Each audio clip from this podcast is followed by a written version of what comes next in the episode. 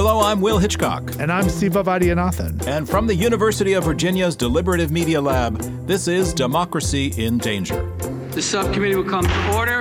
In July 2020, we saw a remarkable scene play out on Capitol Hill. Everyone to today's hearing on online platforms and market power. Lawmakers lined up some executives from the four biggest players in the digital world Amazon, Apple, Facebook, and Google. So help you God. Yes. Yes. They all got grilled on their business practices. Congressman, we're always looking to improve the YouTube uh, experience. On their collection and use of personal data. Including on the exact circumstances of when Amazon is allowed to view and or use aggregate data? Yes, yes, we will do that. On their relationships with competitors. And that story is that Facebook saw Instagram as a powerful threat. Even on their role in undermining democracy. Russian interference in the American election. Congressman, thank you. Uh, there have been a, a, lot of steps that we've taken to protect the integrity of elections. Now, it seemed at that moment, maybe like the start of something, maybe a shift away from the cozy atmosphere that Silicon Valley had long fostered with Washington. I remember that, Siva, but let me ask you has anything changed since then? Apple's App Store, isn't that correct?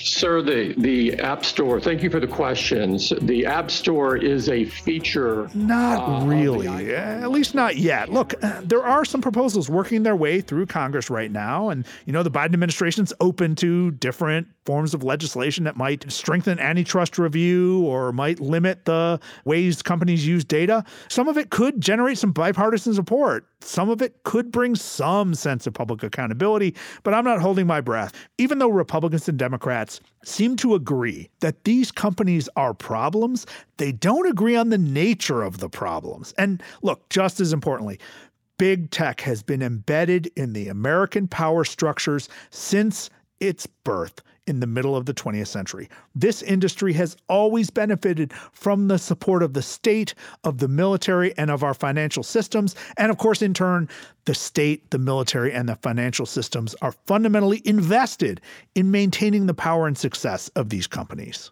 Well, to get deeper into that story of power and technology, we have Margaret O'Mara on the line with us from Seattle. Margaret is a historian at the University of Washington. She focuses on the nexus between American politics and the tech industry.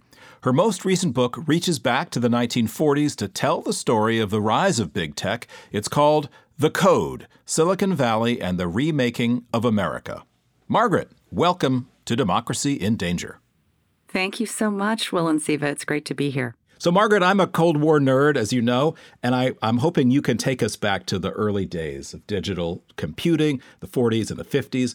Your book, you know, explains it all that support from the U.S. Department of Defense during the Cold War was absolutely central to the development of the high tech sector. So, this really isn't a story of just the free market at work, is it? The titans of industry of, of the high tech field have always talked about the sort of creativity in their field, but they've always had big handouts from government. So, how did Silicon Valley become Silicon Valley, and what is that relationship with the state, with government, with the Cold War, with the military uh, defense sector? Talk a little bit about that relationship and how it is so central to understanding where Silicon Valley came from. Yeah. So it's an only in America story. The peninsula south of San Francisco in the early 20th century was agricultural, like a lot of California. It specialized in growing fruit, prunes and apricots were the main export. Uh, and there was one a couple of things set it apart. One was that there was Stanford University, which had been founded by a railroad baron, Leland Stanford, and his wife Jane in 1890, opened in 1891, and uh, was trying to, you know, had a had a decent reputation, research reputation, but it wasn't yet Stanford. It was um, on the make. And around Stanford, there were, uh, Stanford did have strengths in engineering, and there were a few uh, garage startups, small companies that were in the periphery of Stanford. One of them, founded in 1939, was Hewlett Packard by two Stanford alums. But really, you could look across the United States at that time and in the first decades of the 20th century and find lots of pockets of entrepreneurial tinkerers in garages building things. It wasn't something that was, you know, predicted that it was going to be what it became. And and really the turning point started with the Second World War, with the Pacific Theater, with all of the military buildup and the um, influx of defense manufacturing and workers and soldiers coming into the Pacific West.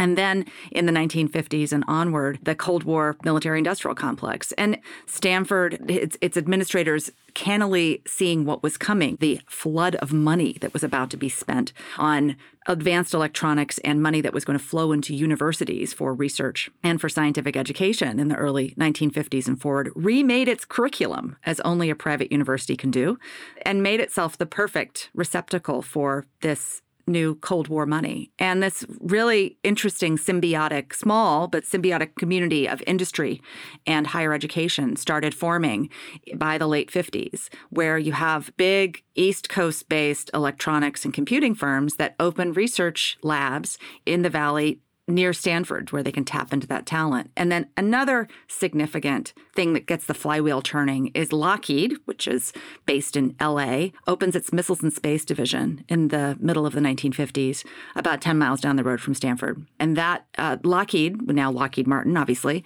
major defense contractor, that was the biggest employer in the Valley through the late 80s, throughout the duration of the Cold War, which is this hidden history that really is not, even in the Valley, is not fully understood, partially because almost every everything they were doing was top secret. So people working there couldn't go home and tell their families what they were doing, much less appear on the cover of Fortune magazine as an entrepreneurial genius. This uh, this corporate state partnership project was like central to post-war American liberalism, right? It was this this notion that we could have this big dynamic set of industries almost directly funded from the US government with civilian oversight you know, we assumed, uh, and we could build up this powerful American economy in these particular sectors. We saw this happen not just with the computer industry, we saw it with the chemical industry, we saw it with steel, we saw it with pharmaceuticals in various ways, right? But something special about Silicon Valley, right? What what was different structurally and ideologically that left us with a very different sense of its role in the world by the end of the 20th century than, say, the chemical industry? Mm-hmm. My kind of shorthand is that the government threw a lot of money in the valley's direction and then mostly got out of the way. Um, now, it wasn't completely without strings attached. I think there are many, many an entrepreneur uh, will complain about all the, you know, red tape that comes with taking money from the government. But really, there was a lot of flexibility afforded. So here's what sets the valley apart. It has to do materially with what it was building, what it was specializing in, and also where it was. So what it was building against small advanced electronics. This was a market that was there weren't big and incumbents in it making transistorized electronics. The transistor had only been invented in 1947. It's a very, very new uh, device. And there is a demand for this. The Cold War and especially the space race, as part of the larger Cold War project, creates intense demand for very advanced light powerful electronics because those can power both rockets and missiles. I mean, that's what it's all. It's about the missile gap. It's about the Apollo program. And so this is interesting because you don't have incumbent contractors. You don't have the pork barrel politics that plays out in other parts of the Cold War defense complex, where you have powerful senators in the South and Southeast ensuring that military installations come to their districts and their states. It was wide open. The only companies that were specializing in this very, very bespoke, very distinctive type of integrated circuits, silicon semiconductor technology, were mostly out in California. And so they got to have this very deep pocketed customer for their products at a time when there was no commercial market for them. And so that kind of creates this very entrepreneurial, intensely competitive semiconductor industry that knows that NASA is going to buy their products. And so in doing that, they can scale up production. The price per unit goes down, and then a commercial market becomes possible by the late 60s and early 70s. It's really the metaphor of the launch pad for the rocket kind of plays in, in multiple ways. Right, right. But that turn to the commercial market is really crucial here in all areas of American culture because let's not forget, we're not just talking about rockets and missiles. We're talking about that transistor radio through which Americans are listening to the Beatles, yeah. right? As they walk around their neighborhoods or listening in their cars, right? So the miniaturization of electronic circuits, getting rid of the big tubes, allows for rock and roll, right? It allows for people mm-hmm. to listen to rock and roll in their cars and from their pockets and in their dorm rooms. And all sorts of things flow from that. Now, look, historian Fred Turner at Stanford has written an account of the cultural growth of Silicon Valley, one that rests upon rock and roll to a large degree, or at least upon the, the counterculture, right? He connects the growth of Silicon Valley in the 70s, 80s, and 90s to the Whole Earth catalog, to people who were working around the Grateful Dead, like John Perry Barlow, who became like an early sage of the free software movement and of this sort of, you know, revolutionary spirit. And he says like Burning Man is as important to understand the growth of Silicon Valley as looking at Hewlett Packard, right? So what do you think about that? What is the connection between the cultural milieu of Northern California and this big government industrial military milieu? I think there's a lot. You know, Fred and I are frames of Silicon Valley. It's not a two different interpretations. It's a yes and. It's showing two different dimensions, and they operate in very different ways. Look, the the, counterculture 60s generation embrace of personal computing and individualized electronics, miniaturized electronics as a tool towards a better world. That is very much in reaction to the intensely militarized economy of the Valley. You have people going to Stanford and Berkeley in the late 60s. They're getting access to computers. They're getting introduced to computers thanks to government funded computer labs on these campuses. They are protesting the military research that's going on on these campuses. They graduate. They're really, really jazzed about computing. They see every computer they know is in the back room of some academic computer lab or a big corporation or a big government agency. They are tools of the establishment. And the last thing they want to do is take a job at a place like Lockheed. If you spent your college years protesting the Vietnam War and um, dropping out and tuning in, and you you are the last thing you want to do is go work for the man and that particular man. So there's in the 70s you see these technologists who are going to work at Xerox PARC, which is a industrial research lab that doesn't have anything to do with defense work. And that becomes the place that, over the span of the 1970s, the generator of so many foundational technologies of the personal computer. It's where Steve Jobs looked over someone's shoulder and saw the graphical user yeah. interface and the mouse and said, hey, we can actually sell this to humans and exactly. name it after the Beatles record label and, and, uh, and get these devices onto individuals' desks. And, and like yeah. you said, right, it's about the shift to the individual, the, the radically free individual. Mm-hmm. So that's a very different notion than the military collective, right? Mm-hmm. Well, let me let me let me jump onto that question because it carries us into the some of the less appealing dimensions of the countercultural sort of era, which, you know, one of the things that has always been noted about the late 60s and early 70s and the counterculture that emerged is that there was a, a combination of feminist awareness and a lot of sexism uh, at work. And mm-hmm. this is also true inside the industries that you're writing about. Mm-hmm. I'm just wondering to what extent is there, you know, in addition to an ideology of liberation, there's also a, a focus on kind of relentless profit making, a workaholic kind of quality. And it's very masculine, the environment in which which these founders of the tech industry are operating is run by young men who are highly competitive. And the way you tell the story, there's a kind of a towel snapping, almost frat boy kind of quality to some of these key figures. Mm-hmm. Is sexism, I might even say misogyny, somehow hardwired into the tech revolution? It is hardwired. I think that's one reason it's so hard to reprogram, or reprogramming has been so gradual and the needle has moved so slowly.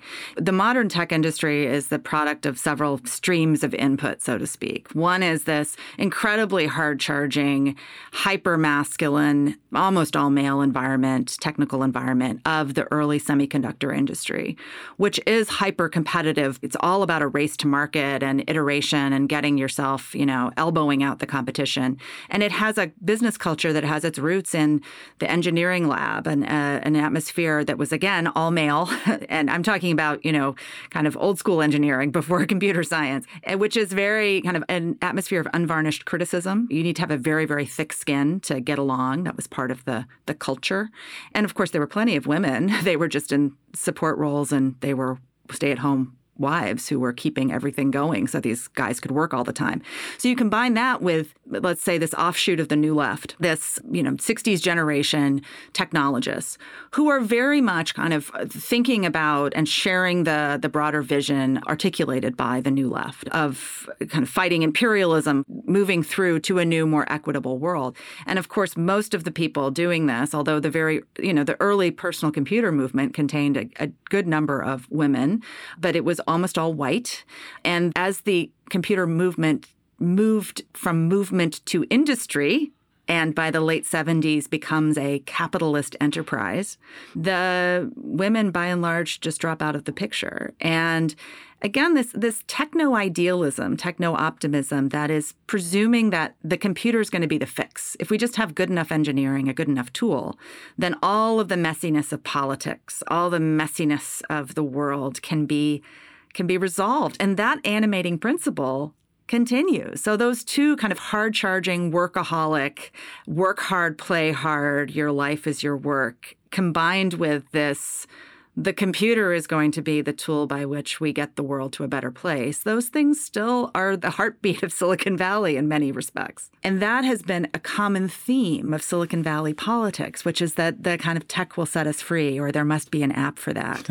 we can't think about these companies and these people and these platforms separate from the political economy in which they are are growing and, right. and rooted. But is that a is that an illusion? Isn't that an illusion that we constantly want? The notion of a technocratic world that is somehow neutral that mm. can be put to use for progressive ends. Yeah. That's a powerful dream of people on the left and it remains so, isn't it? Yeah. It it does. It it remains a very powerful dream. And there and even in the critiques of big tech, the break them up, the you you know, you're violating privacy, you need to be regulated, you need to have some content moderation, da da da da.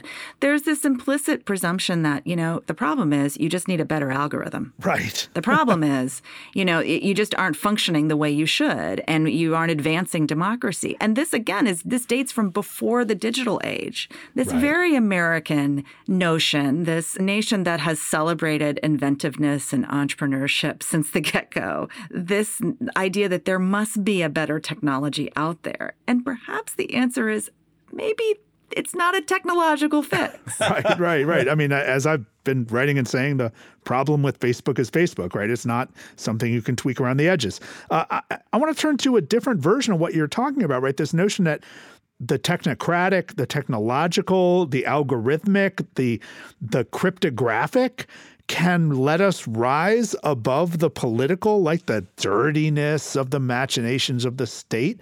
I think it's best distilled right now when you look at cryptocurrency, which seems to be a rage. I mean, I see it as a set of Ponzi schemes. I don't know how you see it, but look, it seems like cryptocurrency, which was sold to us almost literally as a way to create a global means of exchange that would have something like fixed value in the marketplace. There would be no inflation because there's no Federal Reserve that could increase the money supply, right? But they didn't count on multiple versions of cryptocurrency actually increasing the money supply.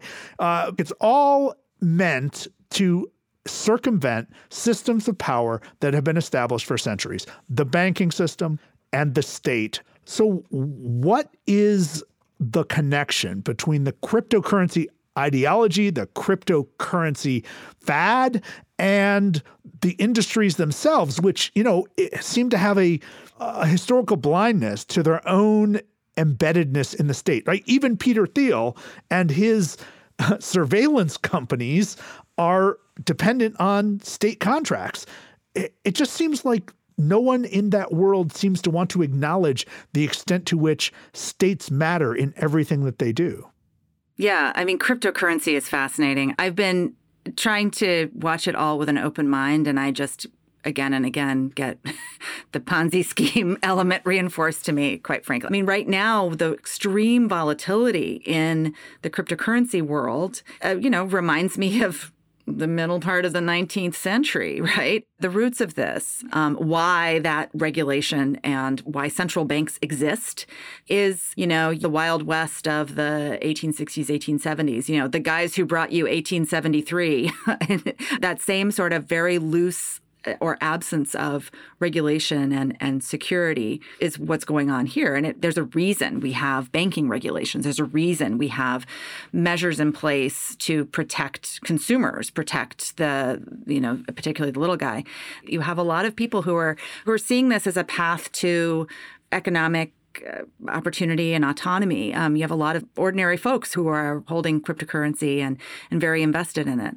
But the other dimension of cryptocurrency, I think that what's fueling it. Well, first of all, it, you know, the Valley Valley companies are trying to figure out like what's the next big thing, right? What what's the we're kind of towards the end of the S curve of, you know, the the transistorized everything and, and what's the what's the next thing? I think what's problematic and makes me skeptical is that so many of the evangelists of the crypto revolution are people who already are sitting on piles of cash themselves. They are the power players of the web 2 revolution or the web 1 and and you know instead of outsiders saying let's disrupt the system. Not exactly zealots for democracy perhaps. No. well margaret it feels like we're approaching a watershed moment maybe maybe we are, maybe we aren't. I'd like to hear what you think. But it does seem as if it's possible to imagine uh, lawmakers reconfiguring the regulatory environment around the tech industry. Uh, you know, you've compared this kind of awakening to earlier periods of significant legislation and regulation, the auto industry in the 60s, the tobacco companies in the 90s.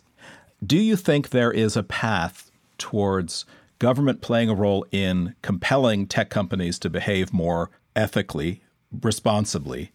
And you know, what might that look like? What could that regulatory and political environment look like? Or has the horse left the barn a long time ago? Yeah, um, the government regulation, government intervention is going to be the way to change the business practices of these tech companies. Um, we know this historically. We know this just simply because, look, these companies are for profit, publicly traded companies whose executives have a fiduciary duty to deliver value for shareholders. They're not going to change their business model in a way that makes them considerably less money unless regulators force them to, or the threat of regulation is such that they preemptively change. But here's the tension. And here I think is a contrast between seatbelts in the 60s and 70s or safety regulations for cars and tobacco in the 90s, which is that those moments of regulation, successful moments of regulation, occurred as those industries were, yes, still very, very powerful, but were not at the apex of their financial power. Mm. And I think a lot about how, you know, just as these CEOs were called up to Congress in, you know, the summer of 2020 and after and there's been so much talk about regulation. Well, you just get on the Amtrak and take a 4-hour train ride to New York from Union Station and land in Wall Street and the tech story is very different. And I think the thing that is really challenging right now is that these tech companies have been minting money. Their valuations are in the trillions. They have delivered for the market. They have delivered. And they're, you know, the tail that wags the dog of not just the NASDAQ, but even the entire stock market. And so that is a tension there. You know, yes, in the 1960s and 70s, Detroit automakers were still riding high, but they were getting some more competition. And in the 1990s, tobacco makers were riding high, but, you know, the number of smokers was declining.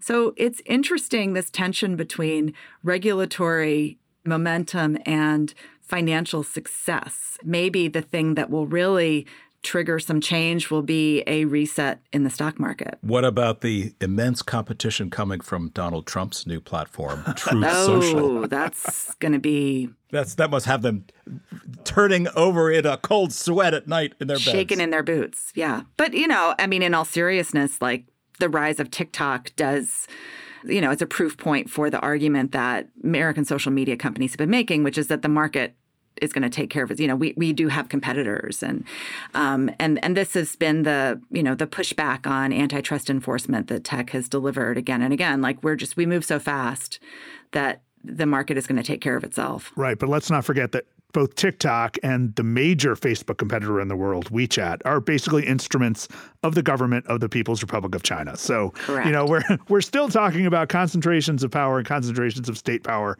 and anti-democratic trends so Margaret, this is the thing. Like we, you know, we talk about a lot of issues on this show, and we we talk a lot about uh, you know the history of the United States in detail, but we always want to get it back to this central question: What does all this portend for democracy in the 21st century? So, how do you see all of this all this momentum, all this money, all this power, this story you've told, influencing the state of democracy in the United States? Well, I think the intense concentration of power and money in the hands of relatively few companies and led by relatively few people in Silicon Valley does create a challenge to democracy, maybe not explicitly, but implicitly. And I think about a lot of the, again, the inputs over 70 year history. These companies are very much products of the previous generations that came before them. They are influenced and mentored by previous generations, quite literally. Venture capitalists often were operators themselves, and they are not only providing money, but mentorship to young entrepreneurs and telling them how the world should work. And there's a common theme of a kind of truncated democracy that flows through the thinking of a lot of these men, um, which is that you know, there's a real premium placed on being smart in tech. Are you smart? Are you really, really smart? Are you a good engineer? Are you really smart? This value of smartness. And this also uh, infuses this sort of so called meritocracy that Silicon Valley or the tech industry likes to proclaim it has, which is we don't care who you are as long as you're a good engineer. Um, that that's that's a little more the reality is a little more complicated than that. But when you're very focused on smart people and you see yourself as all right, we've built these products that have been transformative. And, you know, the press is being mean to us and senators and congressmen don't know a thing about tech and we just are better. And eventually people are going to come around to our thinking and they all love our products and they use our products. And so with that you also have this real impatience of listening to not only elected representatives of the people or the the media taking it seriously other than just PR crisis communications.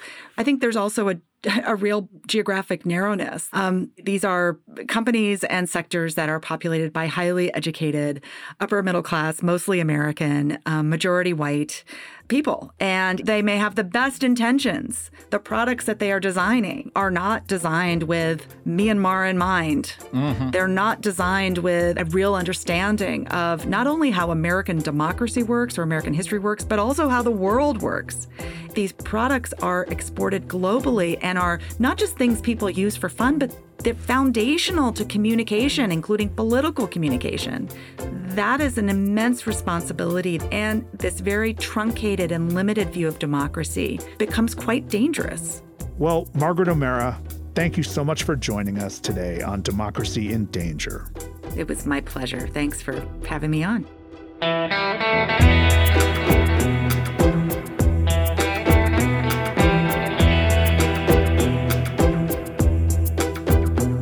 Margaret O'Mara is the Howard and Frances Keller Professor of History at the University of Washington. She's the author, most recently, of The Code Silicon Valley and the Remaking of America. Democracy in Danger is part of the Democracy Group podcast network. Visit democracygroup.org to find all our sister shows. We'll be right back after this message from our friends. It's not enough to just identify problems we also have to locate solutions and work collectively to address them. Democracy Matters hosts conversations to inspire informed action with a wide range of scholars, experts, and practitioners dedicated to creating a more just and inclusive democracy. Join the conversation by subscribing to Democracy Matters wherever you get your podcasts.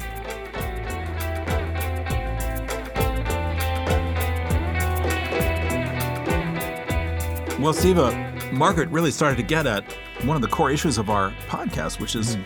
is our weak democracy creating all of these problems and these giants, or are all of these giants harming our democracy. Right. Well, you know, look, as Margaret said, it's never an either or question, right? It's always a, a both, right? Uh, and that's what we're seeing here. We're seeing, you know, clearly we've documented the ways in which companies like Facebook and Google and, you know, other companies that are dealing in massive surveillance and other companies that are corrupting our political system in various ways are are undermining democracy. But one of the reasons that they can, and one of the reasons that they stay so powerful, and one of the reasons that they stop any meaningful legislation every chance they get, is that we already had a weak democracy. Right? We already had deep flaws in our ability to summon the collective will of the people and execute that collective will in terms of legislation, regulation, or any meaningful change, right? That we already had those problems has now been exacerbated by this incredible concentration of wealth and power and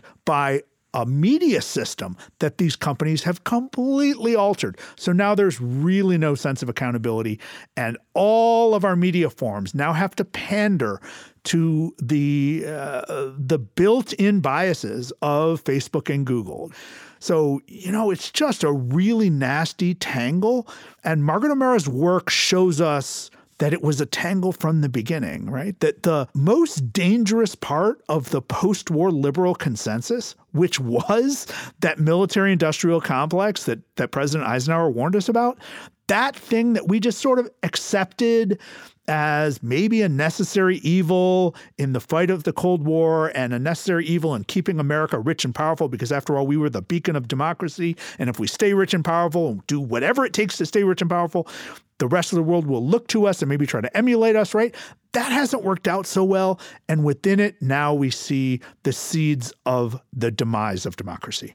You know, it's interesting, Siva, to think about the fact that if we want to recover our democracy from this weight of the technology that has been so oppressive. Uh, we're going to have to liberate ourselves from our technological habits, mm. our technological addictions, and maybe really turn back towards where it all began. Small is beautiful. Right. With trusting your neighbor, talking to your neighbor, believing in community, uh, building networks of people you actually know, and acting together because technology is so easy, it's so accessible, and it allows us to feel engaged even though we're isolated and alone. In a way, it's anti democratic without having to shine a bright light on its being anti democratic. And right, I, right. I wonder if, on some level, this is really about recommitting ourselves to a kind of personal democracy uh, b- before we can solve the big problems. Well, I'd like to think of it as a communal democracy or a social democracy or a collective democracy or a democracy that recognizes our shared fate, right? But what happened was, and this I think it's really instructive to pay attention to a, a particular part of the story that Margaret O'Mara tells, right? The turn toward the personal. In the late 1970s and early 1980s, you have figures like Bill Gates creating software for this new version of a computer, the personal computer, one that would sit atomized on someone's desk, not yet networked with other computers. A computer in which amazing things can happen. Things that used to require rooms full of tubes and electronics and, and punch cards. You could now do all this really powerful work for yourself, by yourself, for your own business, for your own games. And then Steve Jobs comes along and gives it this sort of magical marketing tinge and says, this is a personal computer that can unleash your creativity, right? But it's all personal, it's all about the individual. And so the focus, and this tracks perfectly with the Reagan Revolution and the neoliberal revolution of the 1980s, right? It's no longer about your connections to others. It's no longer about your, your barbershop and your church and your neighborhood. It's about yourself. It's about satisfying your wants, it's about indulgence. And combine that with the fact that the American economy and the American culture is so good at emphasizing two values. One is abundance and the other convenience, right? You walk through any supermarket in America and there are more choices of breakfast cereal than you could ever try in your life. And we like it that way. And we get frustrated when the shelves don't have our brand of cereal, right? And convenience. We want Amazon Prime. We want the thing on our doorstep, maybe the same day, at the latest the next day. And when you're selling abundance and convenience to Americans over and over and over for decades, Americans start to learn that this is what they want and need. And it's not about making connections with other people. It's not about deferring gratification. It's not about investing in institutions or compromise. Or compromise. And right, it's me, me, me, me, me. And all of that basically makes it harder to run a democratic republic because the democratic republic requires those multiple acts of sacrificing your own personal needs and indulgence for the greater good. And that's just not a muscle we're used to exercising anymore.